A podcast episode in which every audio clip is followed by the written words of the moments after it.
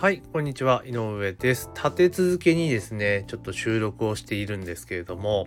えー、今ですね、えー、スタイフでこう収録するじゃないですか。収録したで、えー、公開をすると。で、公開した時に、あの、拡散をね、やっぱした方がいいかなっていうので、要は Twitter にあの投稿ね、シェアするようなスキームってあった方がいいじゃないですか。で、それを、まあ、毎回毎回自分でね、やるのも大変だから、えー、ちょうどスタイフって、その、ポッドキャストの配信ができるようになったじゃないですか。だから RSS フィードがね、取り出せるようになったわけなんですよね。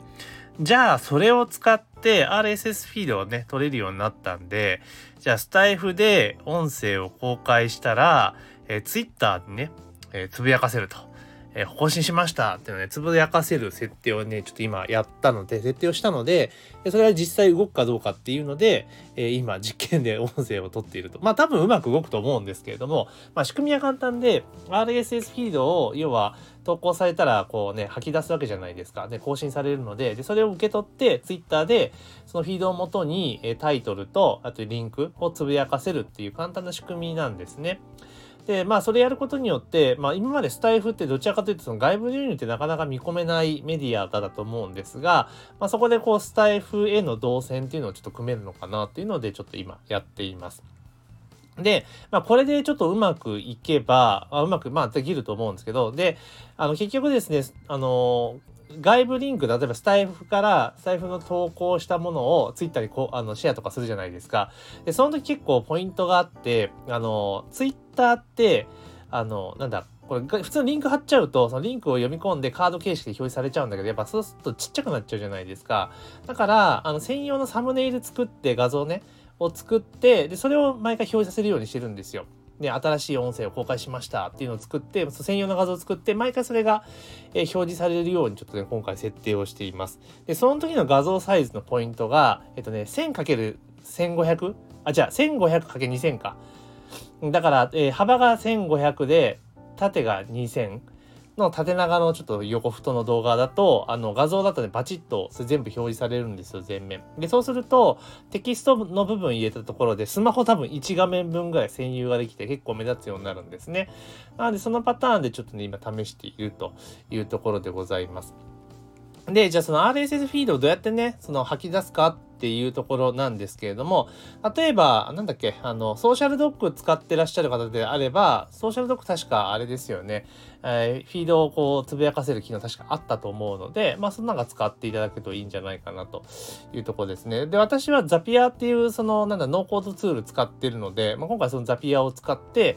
えー、やる形で設定をしました。だから RSS フィードをスタイフが吐き出したものを、えザピアに受け取らせて、で、ザピアから、え Twitter の方にこう投稿するというね。で、これ IFT でもね、IFTTT、IFT でも同じことできますんで、ま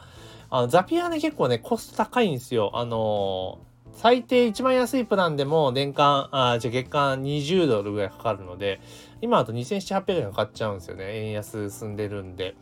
で、一方、IFT だと確か5ドルぐらいできるのかな？うん、なので、まあそういうツールを使って、まあソーシャルドックだったらね、確か無料で使える部分があると思うので、まあそんなものをうまく使っていただくと、まあいちいちね、毎回毎回シェアしなくてもいいのかなと。で、あともう一個企んでいるのが、あの、インスタにもその画像を、えー、出そうかなと、えいうふうに思ってます。で、まあじゃあインスタの時に課題であるじゃないですか。何かって言ったら、インスタの場合って、そのリンク貼れないから、結局その告知したとて、結局プロフィールリンクから飛んでみたいなこう工程が必要になってくるじゃないですか。だからそれちょっといまいちだなっていうのがあるんですが、あのまた別のちょっとね仕組みを使うことによって、要はインスタのそのあるねアクションをするに対して自動で DM を飛ばすことができるんですよ。そんな技があるんですけど。だから今企んでいるのは、要はスタイフからのリあの RSS を受け取って、で、その画像、まあ、専用の画像ね、インスタだったら、あの、正方形の画像を用意して、で、それを投稿させて、その時にキャプションに、えー、まあ、こういうアクションをしてくださいっていうような形で、そのアクションをさせることによって、DM を自動で飛ばすと。で、その DM には、そのスタイフのリンク、あの、個別のリンクって多分貼れないと思うんで、あの、個別のリンクは貼れないですが、あれですね、あの、あ貼れるのかな？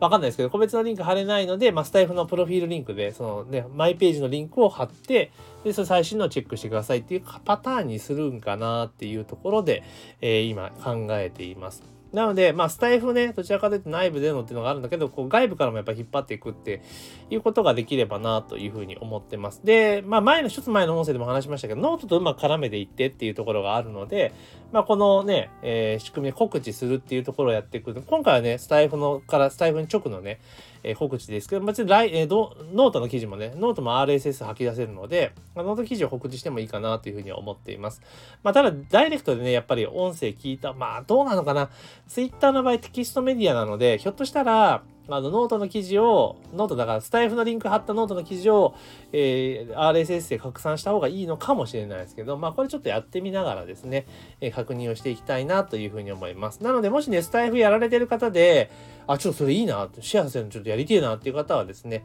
コメントなんか入れていただけるとありがたいなというところでございます。というところでですね、まああとフォローなどをしていただけるとありがたいので、引き続きお願いいたします。で、今はね、あの、まあ練習フェーズなので、